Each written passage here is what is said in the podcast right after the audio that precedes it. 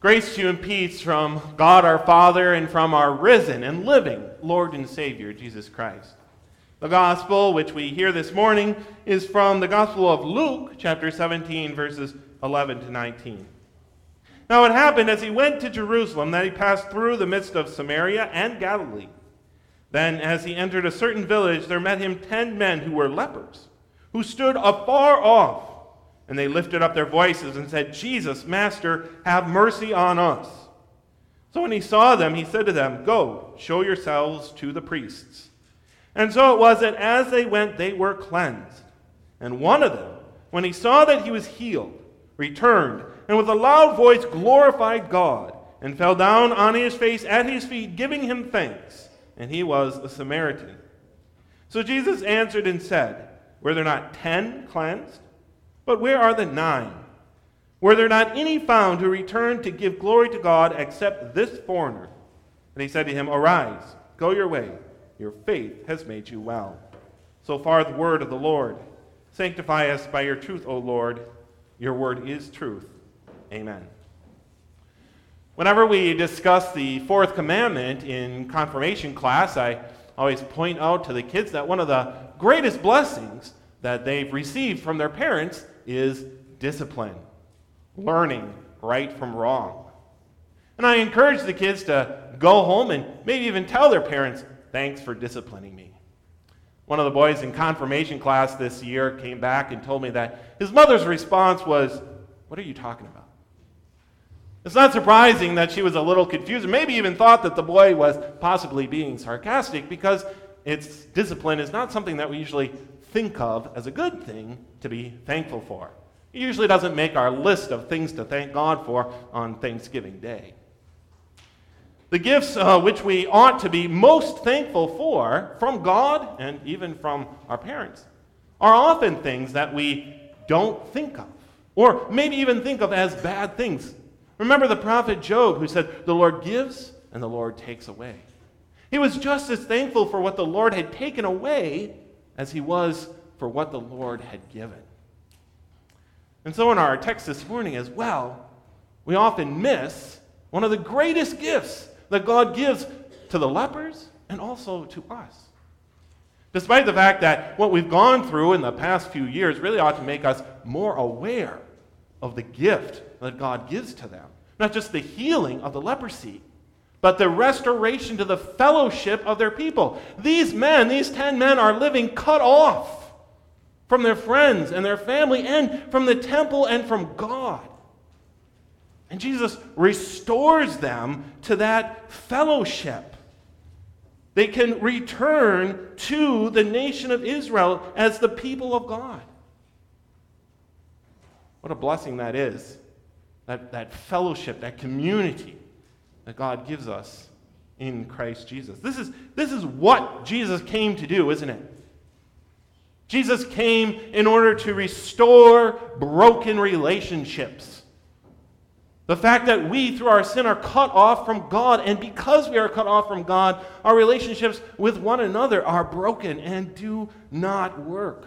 God came to restore that fellowship.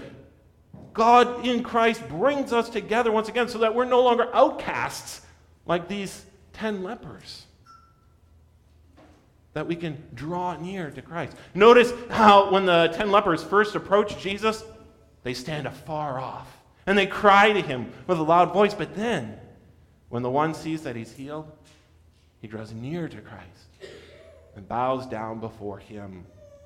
Ephesians 2 12 to 13 you were without Christ, being aliens from the commonwealth of Israel and strangers from the covenants of promise, having no hope and without God in the world.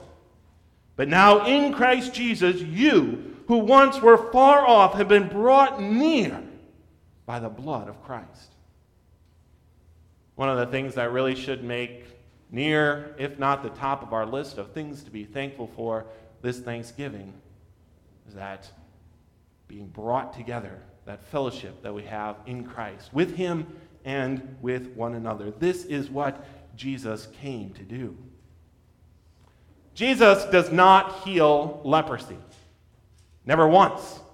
In all the Gospels, does Jesus heal leprosy, he cleanses it. The Gospels, the Synoptic Gospels, Matthew, Mark, and Luke, make a distinction between the healing of other diseases and the healing of leprosy, which is always cleansing. When Jesus is telling the, the when Jesus is sending the apostles out and telling them to go and ministry in their ministry in Matthew 10, verse 8, he says, Heal the sick, cleanse the lepers. There's a distinction there, isn't there? Leprosy is not just a, another, another disease that needs to be healed, there's something more going on. We find this even in the Old Testament. You go back to the story of Naaman. Naaman, when he was sick with leprosy, and that little girl says to him, There's a, a prophet in, in Israel who can heal you. And Naaman talks about being healed of his leprosy. And the king of Syria talks about being healed of his leprosy. He sends a letter to the king of Israel heal Naaman from his leprosy. But when Naaman goes to Elisha, Elisha says, Go and bathe in seven times in the Jordan, and you will be clean. And the Bible narrative as well. When he had bathed, he was clean. The Bible makes that distinction. Jesus makes that distinction that leprosy is something more. And in the Old in the Bible, in Old and New Testament, leprosy was by God's design this vivid picture of man's sinfulness and the fact that we are cut off from God because of our sin. In Leviticus chapter 14, when God gave the laws of leprosy, he ends that chapter, verse 57, in order to teach what is unclean and what is clean. This is the law of leprosy. God used leprosy in order to try to teach them and to teach us that most important truth that because of our sin we are cut off from God, we are strangers and foreigners. But when Jesus comes, he reverses that, he heals that, he restores these 10 lepers to the fellowship of God's people and to himself. They are able to go, just think about that. They are able to go back to the temple, they are able to go back to their families. They're able to go back to celebrate the Passover with their friends and their loved ones. Imagine if you were unable to celebrate Thanksgiving this year with your friends and family because of a disease. Some of us don't have to imagine it. Some of us, it happened to in the years past with COVID and with other things as well. Now that, that fellowship restored, and this is what Jesus does. He restores broken relationships. He gathers us together to God and to one another. You go back all the way back to Genesis chapter 2. God recognized right away after the creation, God recognized what an important problem this was, how important that fellowship, that community is. He says, It is not good that man should be alone. And he recognizes it as such an important aspect of man's life and existence that all of Genesis chapter 2, the whole chapter, is all about this. It's about God giving man fellowship. He creates Eve for Adam and gives Adam a family and fellowship that way too. But he also blesses and sanctifies the Sabbath, the seventh day. And, and by doing so, he himself sets aside that day as a day to spend with Adam and Eve, as a day of fellowship with God. He gives to Adam not only the fellowship of one another, but the fellowship with God Himself. He gives us community and fellowship. Mark Zuckerberg doesn't give us community. Mark Zuckerberg doesn't bring us together, right? As much as he might claim to. God brings us together in Christ Jesus. John, 1 John 1 3. That which we have seen and heard, we declare to you. That you also may have fellowship with us, and truly our fellowship is with the Father and with his Son, Jesus Christ. This community, this fellowship, this belonging, this being together is so important in the Bible, and, and we know how important it is. We see how uh, teenagers are very often tempted to do things they know they shouldn't do, things they don't even want to do, smoking and drugs and sex. just to fit in, just to belong. It's not the only reason they're tempted to do those things, but it's one compelling factor. This is such an important uh, gift. We see the, uh, the result of fellowship without Christ in our text, don't we? Those ten lepers, they have a kind of fellowship. They're together, at least, the ten of them. But it's not what God wants. It's, it's not the fullness of that fellowship that Christ wants us to have with one another. It's a really sad form of fellowship. That's, that's who we are by nature in our sin. We're those ten lepers, outcast from God, living in sin. In our text, Jesus recreates, he redoes for these ten lepers what God did for Adam in Genesis 2, doesn't he? God gave Adam a family. Jesus gives these ten lepers back to their family. God gave Adam fellowship with himself. Jesus gives to these men the, the chance to be cleansed and to go to the temple and to worship, to draw near to him. Jesus cleanses them and brings them back into the people of God. And God, Jesus does the same for us, washing away our sin, creating that fellowship with God, and through that fellowship with God, bringing us together in Christ. And yet, as important, as vital, as wonderful a gift that this is, we very often do not value and treasure it, do we? I, have a dollar. So, anyone want to trade me? I'll give you a dollar. You can give me a ten. Sound like a good idea? If you're interested, you can see me after church?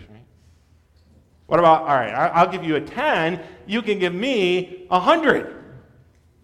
Sound like a good idea? We know how to value money. We so often don't understand the value of God's gifts. We would never trade a 10 for a 100. We would never, we would never give away a 100 to receive a 10. Very quickly give away a 10 to receive a 100. But we would never give away a 100 to receive a 10, would we? And so, so often we, we give away the gifts of God for nothing for emptiness. We sell it cheaply. Which is greater value? Our pride or our family and friends? And we so often break those relationships, even with our, our spouse, out of pride.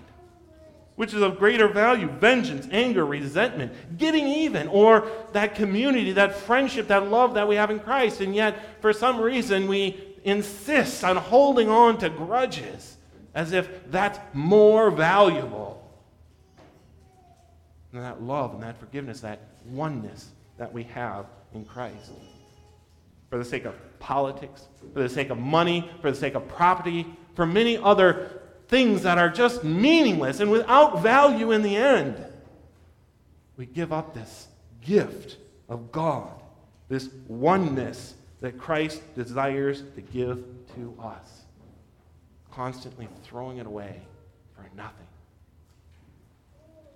In our sinfulness, we are those ten lepers, unclean and living on the outskirts, having traded the wealth of God's fellowship for the emptiness of a sinful life.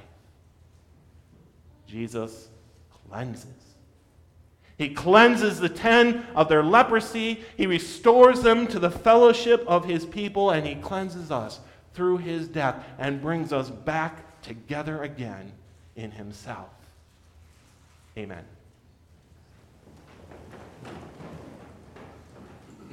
The peace of God, which surpasses all understanding, shall keep your hearts and minds in Christ Jesus.